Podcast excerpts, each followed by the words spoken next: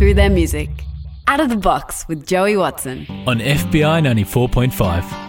Hello, FBI radio listener. Yep, Joey Watson here. This is Out of the Box. Every Thursday from midday to 1, I get to sit down with one person and roll through the records from their life and the stories uh, that define them. Before I introduce my guest today, listen to this.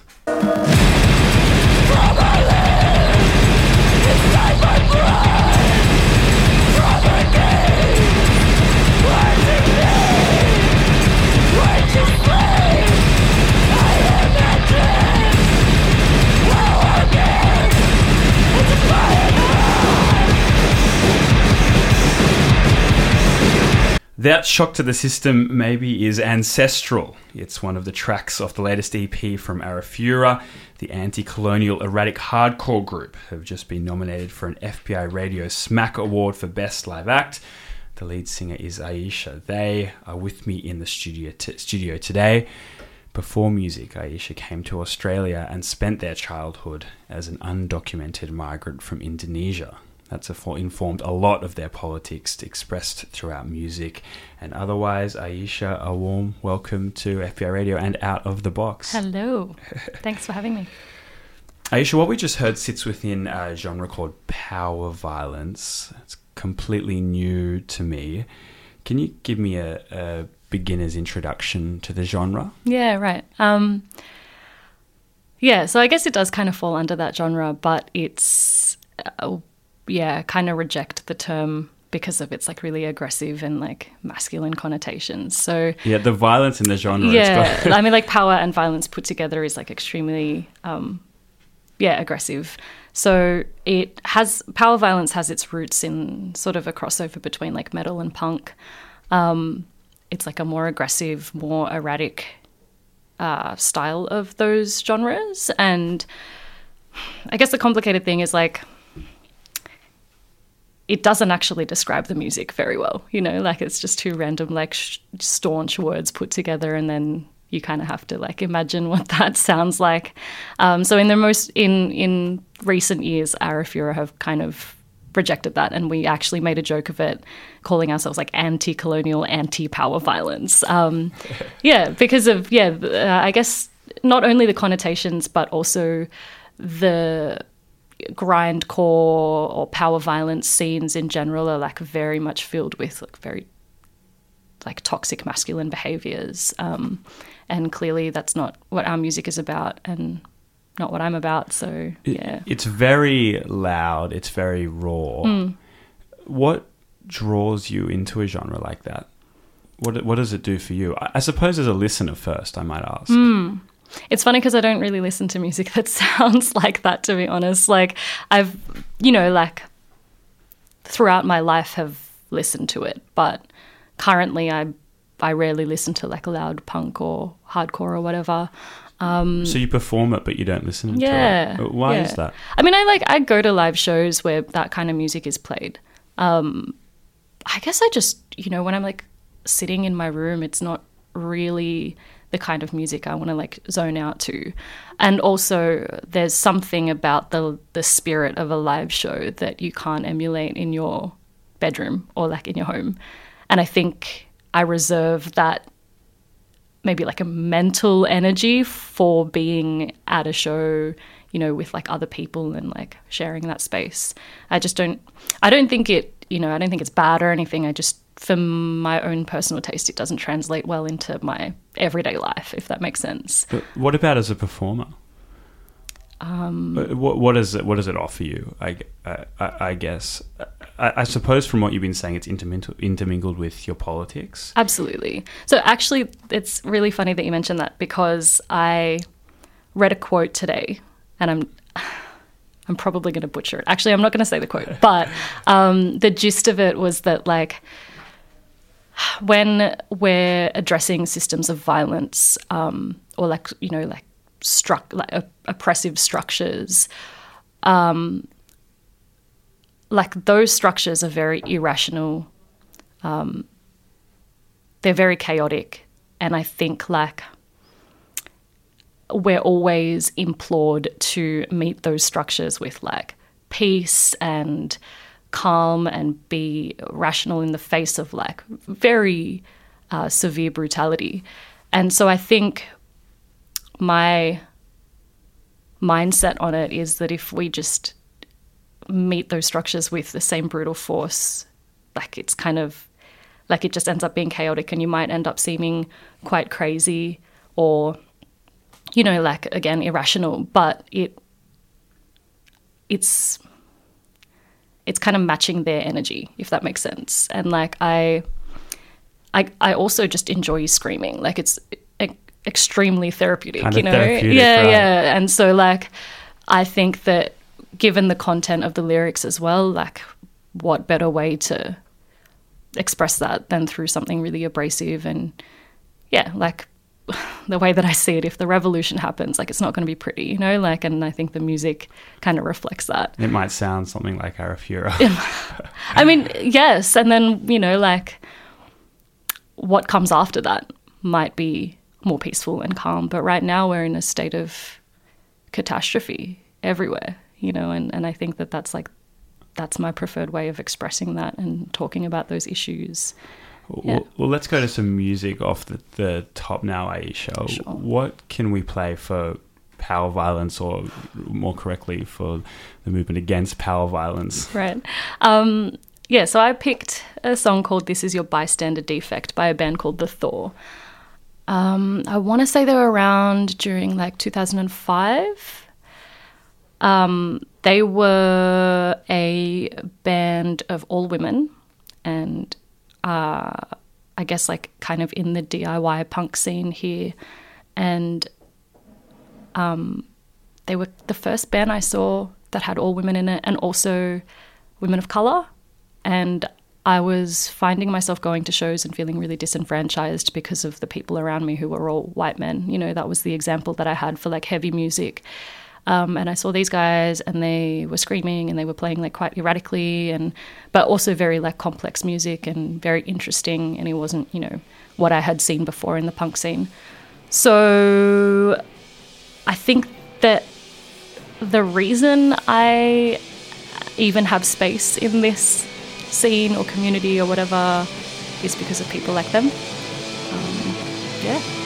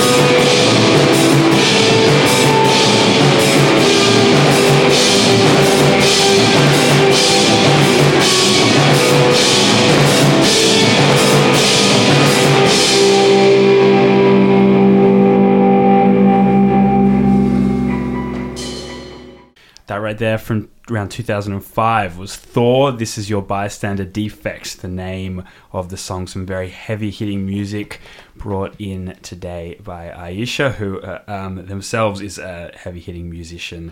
Uh, their band Arafura is nominated for an FBI Radio SMAC Award for Best Live Act. A'isyiyah, you were named for your great grandmother, but you don't actually have her name. What does that mean?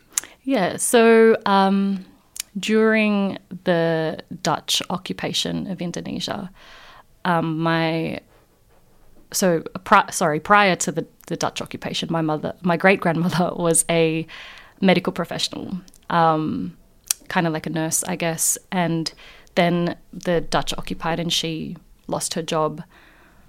Um, and the violence in that region in East Java was just increasing on a daily basis. And like there were, Wh- When are we talking here historically? I wish I could tell you the year, but it would have been uh, uh, Like- we're going we're going back to the late 19th century, maybe. yeah, no, it was like 18 something. Sure. Yeah, like maybe no, I'm not going to say because then I'll just get it really wrong. um, yeah, so there was increasing violence in that region, and my great grandmother noticed that there were a lot of like displaced women and children um, whose fathers were out fighting these wars or, um, you know, turned into slaves. Um, yeah, so she decided that she would start kind of like a guerrilla health organization to take these people in and you know provide healthcare for them um, during those times. And her and she called it A'isyiyah. And then I also found out that uh, there was another like a, an Islamic organization and uh, specifically for women as well called A'isyiyah. Kind of I can't remember if it was before or after but it just seems like a name that's been used for uh, you know like collectives that care for each other and that's like quite special and sacred to me Have those stories of your great grandmother, the stories of um, a Dutch occupation Hmm. in Indonesia, been been passed on through your family? Do you, do you know something of them? Look, there aren't many written, like written records of anything from that era. Um, so these are stories that my father has told me, and even then, um, just because of like fractured communities, my father himself was not uh, was quite disconnected from his grandmother, who was great, my great grandmother. Um, so yeah, the, it's all through oral traditions. You know, we don't have. There's not a lot of written records, and even if there are, like a lot of them were destroyed or just yeah. So, from that oral history, what what do you know of the nature of uh, the occupation? Was Um, it particularly brutal? Yeah, and and very like, I think, I think the misconception with you know colonization often is that it's like this one-time event, but when you look at the history of Indonesia, they were there for 365 years, and Indonesia's always been like a, a contested body of islands because of the resources that we have there.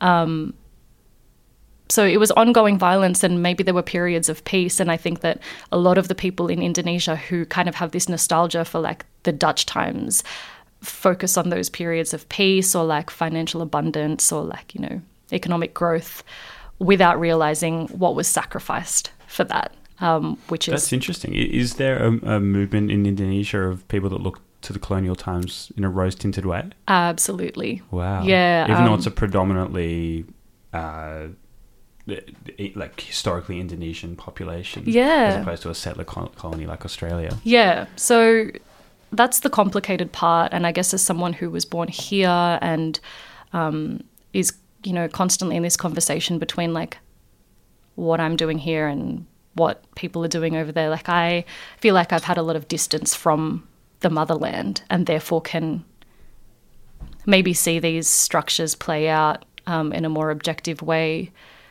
But there are people who definitely have nostalgia for the colonial times simply because they felt like life was more, especially in terms of like the economy or like financially, it was more stable. But that was only for a certain class, you know, and, and I think the the the poor and the working class are completely like dismissed in history and it's also the stuff that's taught in school as well is like really misinformed. So it's a really complicated place to be in, I think. You know, having like these very hardline anti colonial politics, but then hearing family members or community members like speaking about those times as like you know beautiful or like abundant times it's it's it's complicated Have you visited Indonesia as an adult? yes Wha- What's it like being there? it's it's it's strange. Like it, it feels really good being there. Like uh, you know, on a on multiple levels. Like obviously, just in terms of like the actual atmosphere or like the climate. That's just where my body thrives. Like my skin glows there and my hair looks really great and you know like and I don't even have to put effort into it. So it's like, you know, I I feel in my body that it is good for me to be there. But I think, yeah, going back to what I was saying in terms of like the complex conversations around colonization or like even um, the way that the Indonesian government currently operate as like a nationalist, again, like, you know, replicating colonial systems in places like West Papua or like East Timor. Um, it's it's hard like it's really confronting being there and having and realizing that like it's more like it's not as cut and dry as I maybe understand it as like anti-colonial or like you know for the colony or whatever. It, it's actually like it's it's 365 years of of like really messy, again irrational systems of violence, you know, and we haven't we haven't healed from that. There hasn't been enough time pass for us to heal from those, you know, from from that oppression. What do we want to play now? We've got to go to some more music. What, Sure. what track should we put out there? Um, good question. Uh, maybe like hip hop by Mos Def. I don't know. Why, uh, why do we love Mos Def? Um, I think yeah, just in terms of like talking about like uh, family history and stuff. I grew up with a lot of hip hop around the house. My older sister is eleven years older than me, and my brothers also who are who are a few years older than me. They all of them listened to hip hop and R and B, so it's definitely like what my ears are more attuned to. Um, but with this song in particular, it was like the first song where the lyrics are so explicitly political and actually like going through like historical facts as opposed to just like having like a general political stance, you know, and I think it helped like obviously it's in the context of the US and you know um, black people there in slavery, which is very different. But it helped, I guess, as a young kid, like eleven or twelve, listen to that and be like, oh, there's like there are things that we can do with music. Um, there are things that we can talk about through music uh, that are meaningful. You say one for the trouble, two for the time. Come on, y'all, let's rock this. You say one for the trouble, two for the time. Come on. Speech is my hammer, bang the world into shape, now let it fall. My restlessness is my nemesis. It's hard to really chill and sit still. Committed to page, I write around. Sometimes won't finish for days. Scrutinize my literature from the large to the miniature. I mathematically add, minister, subtract the wax select selector, will it back. I'm feeling that. From the core to the perimeter, black. You know the motto. Stay fluid, even in staccato. Mos Def. Full blooded, full throttle. Breathe deep inside the drum hollow. There's the hum, young man, where you from? Brooklyn, number one. Native son, speaking in the native tongue, I got my eyes on tomorrow. While you still trying to find where it is, I'm on the ad where it lives and dies. Violently, silently, shine so vibrantly that I squint to catch a glimpse. Embrace the bass with my dog ink fingertips. Used to speak the king's English, but caught a rash on my lips. So now I chat just like this. Long range from the baseline. Swish. Move like an apparition.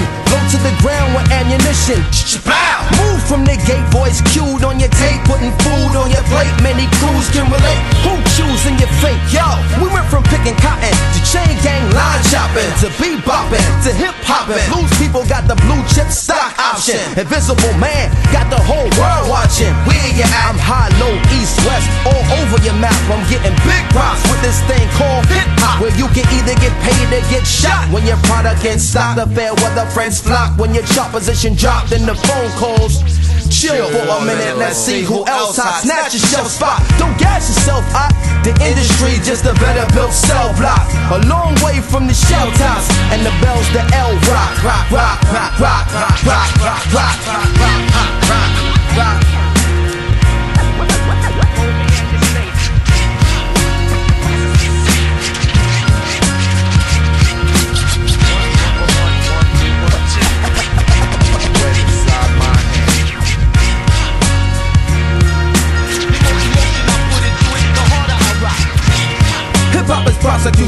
densa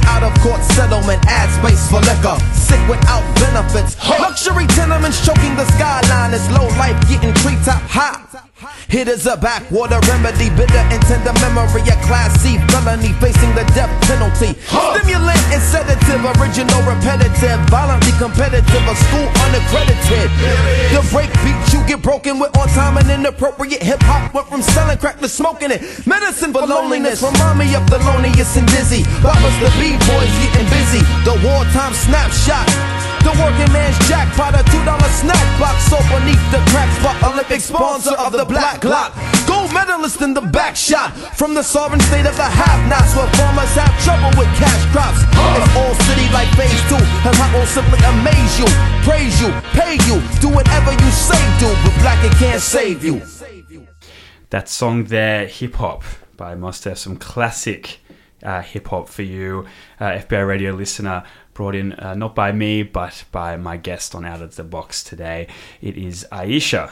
Their band Arafura has been nominated for an FBI Radio SMAC Award. You can jump on to the FBI Radio website and vote for them. Many other incredible acts that have been nominated for a whole bunch of other awards as well. A'isyiyah, did your family have a, a long plan to come to Australia when they were living in Indonesia? Yeah. Um, How long? ah, it's ki well. My my father originally came here when he was 21 as a student. He was studying um, aviation out in Bankstown, and he had you know glorified this land in his head, like romanticized it, and so he was always dreamt of raising children here, um, and you know finding like financial stability and creating like a peaceful life that was maybe like comparatively to what his life was like in Indonesia, you know, much more fulfilling and more successful. So yeah, it was it was a it was definitely a long plan, but at the same time like the circumstances that actually made him come here were quite sudden. So there was like an increase of violence between um, the sort of his family and my mum's family, and just it, you know in general in the region that he was living in at the time. So it was almost like he fled. Can, can I ask what sort of violence? Uh, so I guess it's like so my dad is um, Jawa, so Javanese, and my mother is Batak, and they're two very different. Uh, they're not really tribes, but like ethnic groups, and um, there was a lot of tension in the family about them marrying, um, and so it was yeah, I guess more of like an interpersonal violence sort of situation. So your your dad's response to that was to try and get the family to Australia Just bail, yeah. to bail. Yeah. How many years had passed since he'd been here? Oh, quite a number of years. Like, I'm trying to remember like when he met my mum. Maybe upwards of a decade. Oh, no, less than a decade it would have been. Okay, yeah. but a few years had passed. Yeah. Um, How did he execute it? Uh, got on a plane and came here. With everyone. Yeah, with um. So I wasn't born yet, so it was my sister. He actually he actually attempted this twice. Um, so he got on a plane with my sister, my mum, and my brother, and my mum was pregnant at the time with my other brother, and so they went. They came over here, tourist visa kind of situation, and then um, my mum like it sounds a little bit silly, but my mum decided that she wanted to have my brother uh, give birth to my brother in Indonesia because of the healthcare there. Like she actually had access to it, you know, whereas over here she would have had to. I don't know. It would have been a struggle to to get get through that and access the like um, right resources to have a kid. So they actually came. They actually went back to Jakarta, and she ended up having my brother there. And then, whilst over there, again were sort of being persecuted in their own communities, and then decided like, no, like we've got to, we've got to go, like we've got to go again. So they tried it again, um, again with the tourist visa and stuff, and then I ended up being born here, and that's kind of where I guess I understand things to have started. That doesn't make sense, but that's where I come into the picture. And So you were born here while your parents, with a fairly large group of family, had migrated. yeah, Um, you're born here. They're on a tourist visa. Uh, what happens when the tourist visa runs out? so this is this is kind of what I mean by undocumented, right? So like my mum has me, and then um, there's this term in Indonesian called orang gelap, which means it literally translates to like dark person, but what that really means is like person living in the dark, um, and that's undocumented. That's what an undocumented person is, I guess. So like, I moved around like ev- more frequently than yearly as a child, um, to because little did I know at the time we were running away from immigration. Um, yeah, so it was it was just a pretty chaotic childhood, but like I, I have really fond memories. You know, for me it was like an adventure. How, how old were you when you realized, or do you remember there was a, if there was a moment in your childhood when it became apparent that you were actually having to flee the law? I had no idea until I was about 11 when my father was detained um, and put into Villawood Detention Centre. How did that happen? in a very kind of uh, it's almost like a movie but basically i was living in a house that we had actually settled in for quite a while at that point um, and maybe that's how they they found us or something i don't know but um, it was literally the middle of the night i was awake uh, being a brat or something and my uh, doorbell rang no, actually, no. That's a lie. The doorbell didn't ring. Um, I heard a car pull up at the front. And so I went over to the front door and we had sort of a glass pane and I was looking through it and it was a van. And like next minute, I just hear the back gate open and I see my dad running. And he didn't make it past them in time. And there were four men in suits that just like tackled him to the ground and threw him in and kind of came over and spoke to my mum. And it was, it was very chaotic. And then I got sent to my room, and I don't know what else happened. Um, yeah, How long was your dad in Villawood for? the first time around, he was in there for like a couple of weeks, maybe three weeks, and then he was sent back in there um, for other reasons, well, related reasons, obviously, but um, that was for longer. I think it was about a month and a half. Did you visit him there? I visited him once. What was that like? Um,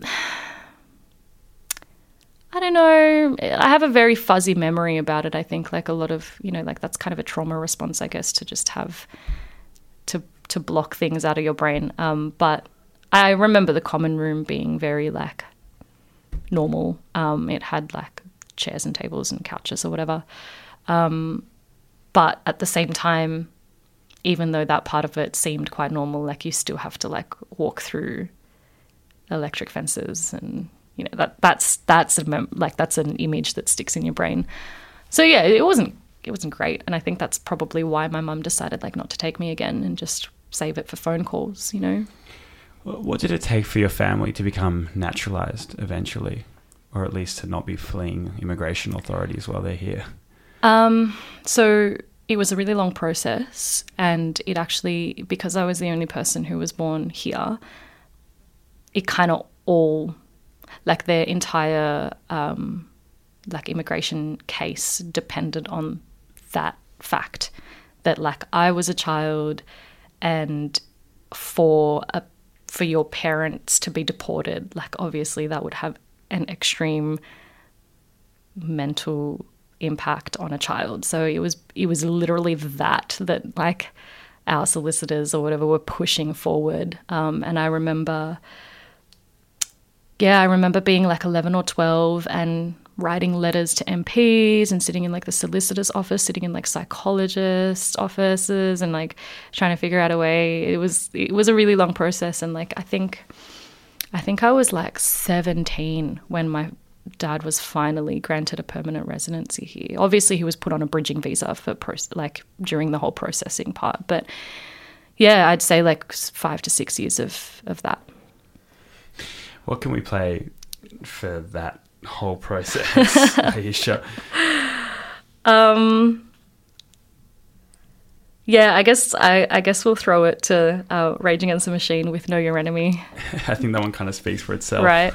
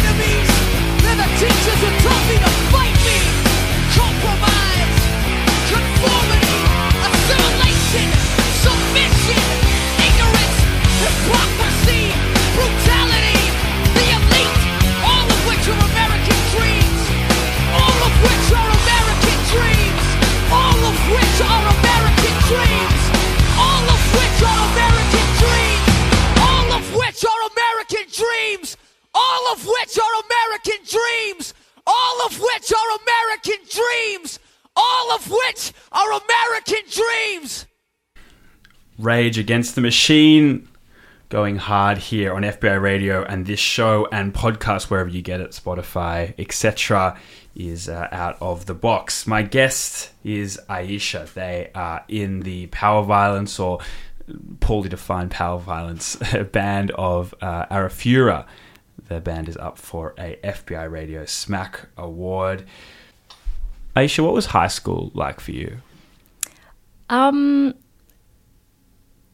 yeah, it was it was not great, I guess. Um, I went to a all girls school in sort of like the Bankstown region, and it was uh, like it was a very diverse school, lots of kids from everywhere, um, but very conservative, still like quite segregated. Um, many of the teachers were white How was it segregated? Just in terms of social groups, you know, like the kids, like the white kids hung out with the white kids and Asians with the Asians, like the like Lebanese kids would hang out together, very much like ethnic groups hanging out on their own kind of thing. And you, you- today your politics is obviously a big part of who you are. Hmm. Was that already the case when you were at school? yeah, I think I I couldn't help it, you know, like given the history of my family and given like what I had just recently gone through as like a, a kid in year five and six, um, it always it was always there and like you know like it's funny that we're talking about music because that's like one of the ways that i express that is like a lot of the music that i was listening to was like political music um, like my you know folders were covered in like rage against the machine posters and stuff and like i would come to school thinking like i was heaps cool wearing a you know black cardigan with patches all over it or something like that um, and i think that was like a really strange thing back then um, Did you agitate? like were you organized to actually create some sort of politics in the playground anywhere else? I mean, look, I got into fights, if that's what you mean by agitate, but like not What sort of necessarily in like a structured way, you know, like um, How would it happen? I so one one distinct memory that jumps out is like I was friends with a, a Vietnamese girl who was being bullied for being Asian in a class of like mostly white people. And she one time came running up to me during lunch and was crying and kind of told me what had happened. And I, you know, just being like a teenager, but also like just kind of my personality in general, like I just jumped up and I was like ready to just like confront this person who or these this group of people that were doing that to her. Um, and I literally had one of my friends who was like twice the size of me, like grab me around the waist and be like, "No, we're in school. Like you're gonna get suspended, dude. Like don't do it." Um, so then like sat back down, calmed myself down, and then at the end of that day, I was standing out the front at the gates, and she came running out again, and she was bawling her eyes out again, and it had happened. Um, and at this point, it had happened for like weeks on end. What what was actually happening to her She was just being bullied, uh, like racially? yeah, racially bullied like during classes, and you know, no teachers were really like taking it very seriously, and she was just exhausted and and you know, um, and I guess I kind of thought of me as someone who she could vent that to, um, and then out the corner of my eye, I see this group of people who were doing that to her, and I ran over and jumped on one of their backs and like started beating them up, which is like you know like I'm not I don't want to like glorify that or anything, but it got to a point where it was like the that was the only thing that made them stop, and it was it was put me in a weird position because like uh a lot of people at school decided I was very cool for doing that, which was like really strange because I didn't feel cool doing it. I actually like I was just angry, you know, and like I saw some kind of injustice happening and I couldn't figure out another way to address it. And um, anyway, yeah, that kind of stuff. But I didn't have like you know any cool like anti-colonial. Uh, collectives or anything within the school i don't think i had like that kind of understanding like complex understanding just yet you know Uh, Let's jump into, into some more music. Sure. What do we want to play second last, A'isyiyah? Second last. Um, you know what? Let's go with Misunderstood by Young and Lips. Yep.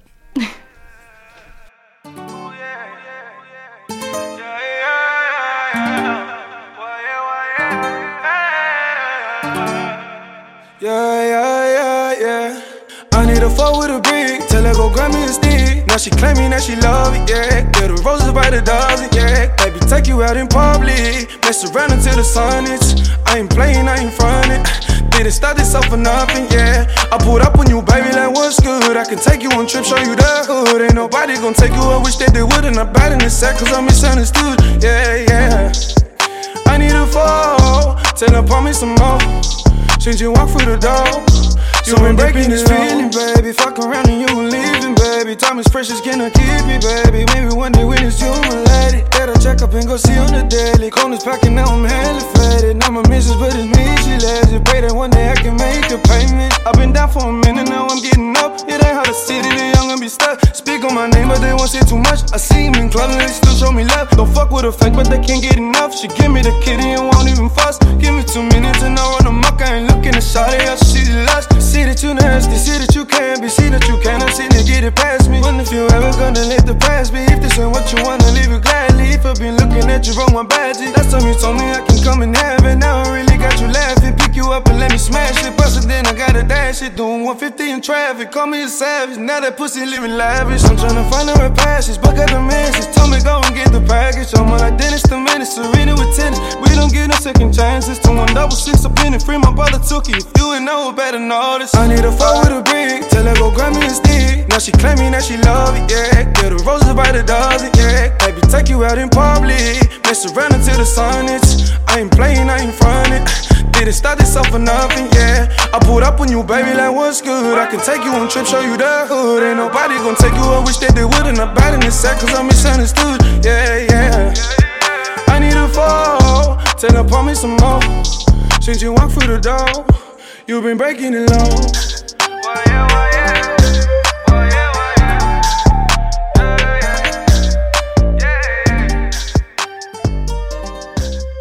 Misunderstood by Young and Lips there.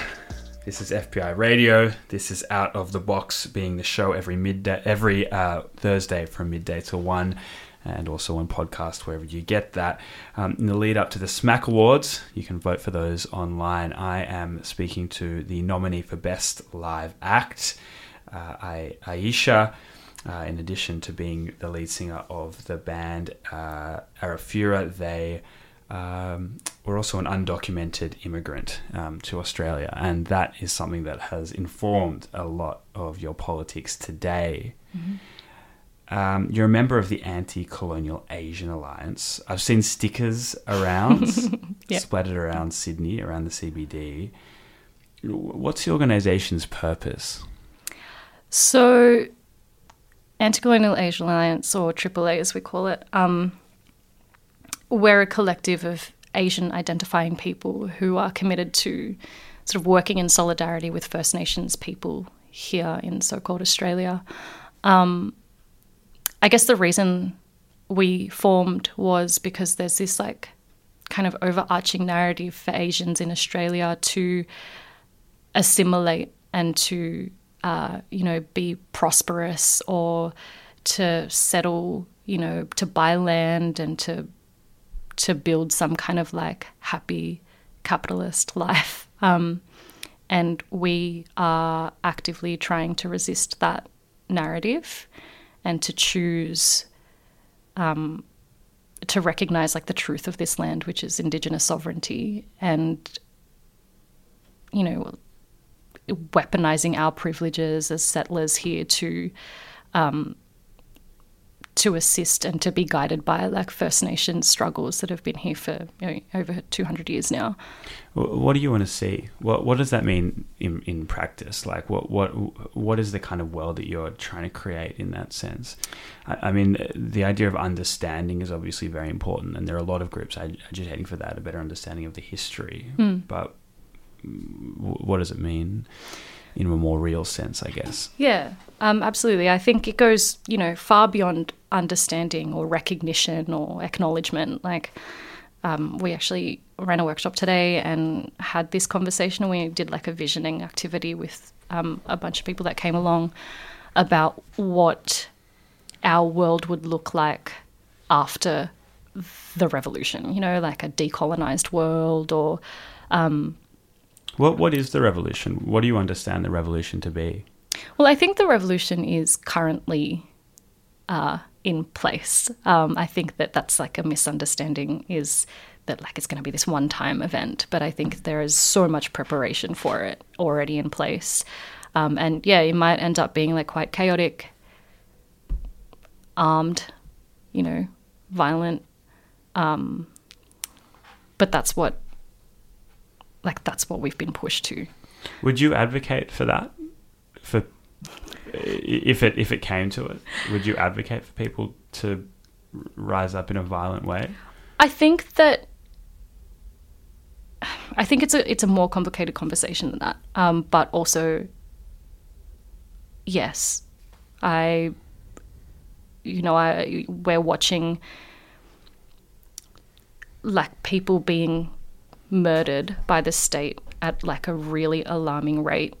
You know, genocide is still occurring, and we've seen people try to like implement reforms or you know lobby governments and plead for some kind of humanity in the way that they treat us whether that be indigenous refugee you know uh, trans people like incarcerated people and we're not seeing anything change. Like it's 232 years of like ongoing brutal violence and it might not look like the early days of you know them coming into aboriginal communities with guns blazing but it's deeply rooted in the systems.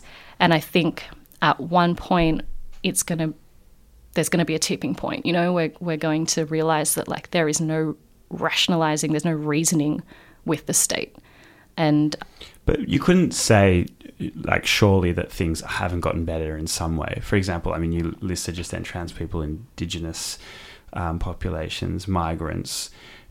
Surely, at some level, it would be true to say that the lived material conditions for diverse groups in Australia, even though there's a whole host of shortcomings, many which you just listed, are, are better than they were 50 years ago like that that would be a relatively fair statement I don't think I agree. I think that, um, like the like I was saying before, like the more explicit forms of violence no longer exist as prominently as they once did here, but violence plays out in so many ways. You know, like I think people living in poverty is state violence, or people being locked up for their fines is state violence, you know, and for, sorry, unpaid fines. And I think that that's like crucial to understanding like how deeply ingrained these systems are. sure but there are less people living in poverty now than there have been in the past Yeah, but I don't think it's uh, like when we're talking about humans, I don't think it's like measurable in numbers, you know? Like, I think that's unfair. And I think that really takes away from the actual humanity of people, is when you start looking at statistics and being like, it's better now. Because it's, you know, like, like I said before, like, it's, we're living in a, we're living under colonial capitalism where the violence just has a different face as time goes on. Um, what would be the outcome of a violent revolution what would happen afterwards Yeah, so this is like what uh, what we were envisioning before. I think obviously, like when I say like armed revolution or like uh, you know violent uprising, um, I think we also have to recognize all of the things that um, need to happen for there to be something to come after. So there's like, for example, laying out the foundations uh, rooted in like systems or not systems or like uh, communities that care for each other without you know the need for incarceration or um, like mutual aid between you know just even just you and your neighbors like those are the things we want to see after the revolution we want to see like indigenous people lead and we want to see um, we no longer want to see like refugees being processed offshore. We no, want no longer want to see like trans people being denied their humanity like on a day to day basis, but also like in places like prisons. Those are all of the things we want to see after the revolution. Um, and we're building those foundations now, you know, like I think the armed revolution is just what's going to topple the state. Um, but there are so many incredible and like staunch collectives currently making making a different world or like dreaming and imagining a different world. Even if those collectives do exist do, do you ever do you worry that um, and this is something i've been thinking about a lot as i kind of work out my politics in the world the fact that it, it seems that the right is even in the face of all these crises the right is still having a very popular moment. Um, and I mean, America and Trump is the big example. But even if you look here in Australia, something as catastrophic as the bushfires, which you surely would have thought would have meant people would have run to um, the left or people that, or, or pro climate change uh, groups. Um, or even people on the left would be more willing to listen to ideas like yours but really we haven't actually seen much of a dent for popular support for Scott Morrison and the Liberal Party. So if the revolution, if the, foundations are being built, but it seems like popular support still is leaning so heavily to the right, where does it come from? I think, you know, I mentioned collectives working on these foundations. Uh, it's it's gonna it, it to me in my head it looks like a case of leading by example and offering those alternatives, and it may not necessarily be politicized. You know, we might not call ourselves the left. Um, like we may call ourselves people helping other people on the streets, you know, and I think that's where it's really going to change is when we, first of all, avoid using that kind of political language that is is very inaccessible to begin with um, for everyday people, you know, um, but l- literally actions like just acting out what mutual aid looks like, what collective care looks like, um, will be the thing that maybe you know sparks something in someone's brain and sees an, an alternative way of living or um, yeah a more like liberated world and hopefully that'll get them on board you know? Like i mean not that it's like a recruitment project or anything but um, yeah i guess i just don't necessarily see things as like left right. I mean it's important in some ways but also like especially the work that AAA are trying to do it's it's very much about looking after the people around you and um, not necessarily trying to align with a certain you know political group. Yeah because by nature like we believe the entire system is deliberately violent and deliberately oppressive. So then just saying that we like you know like that we pledge allegiance to another political party like it doesn't really work for us Okay, well, that's given us a lot to, to think about. Uh, the listener can judge for themselves on uh, all of the above. Maybe you've picked the interest of of, uh, of some of them. Um, what can we play to to play out this episode of Out of the Box? um uh, maybe we'll just go with pyramids by frank ocean Something soothing.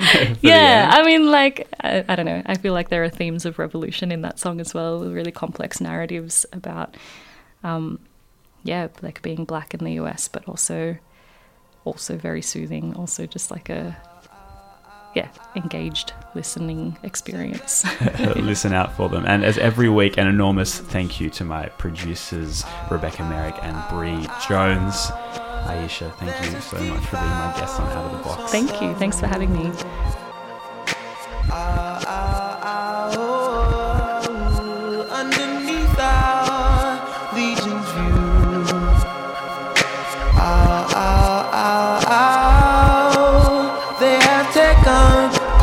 Cleopatra, run, run, come back for my glory. Bring her back to me. Cleopatra, run, run, crown of our pharaoh, throne of our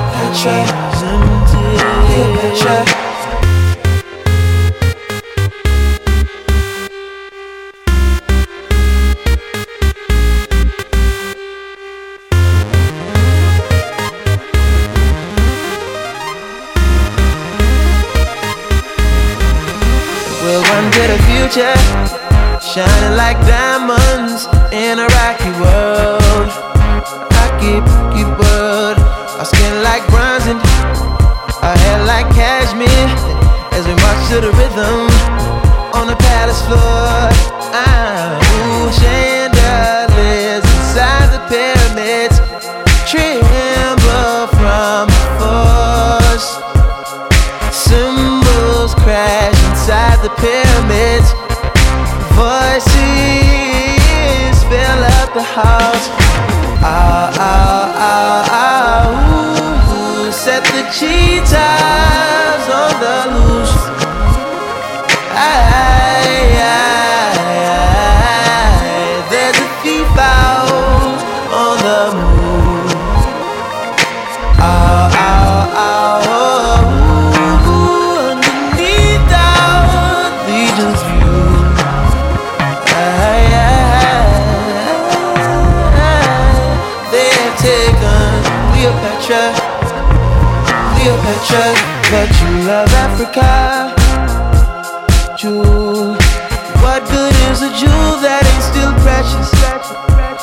you run off on me?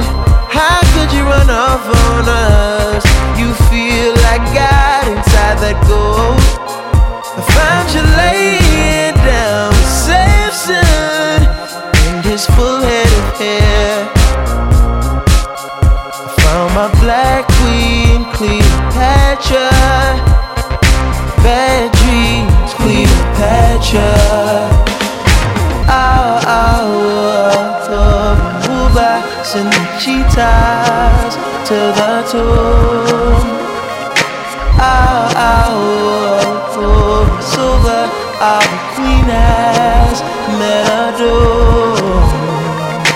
Oh, no more she lives, no more serpents in her room. Oh, no more.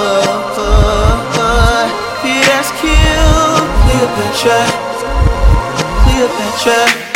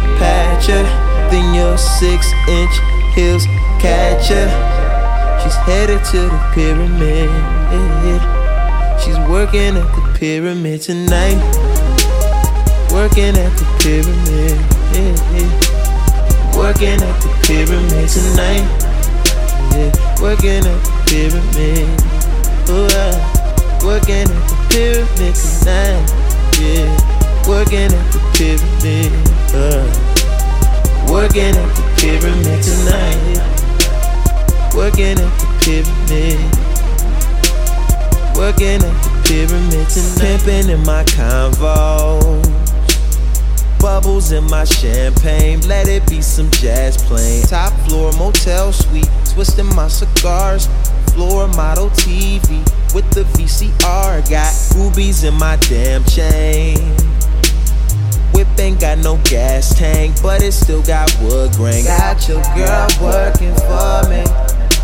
Hit the strip and my bills pay. That keep my bills paid.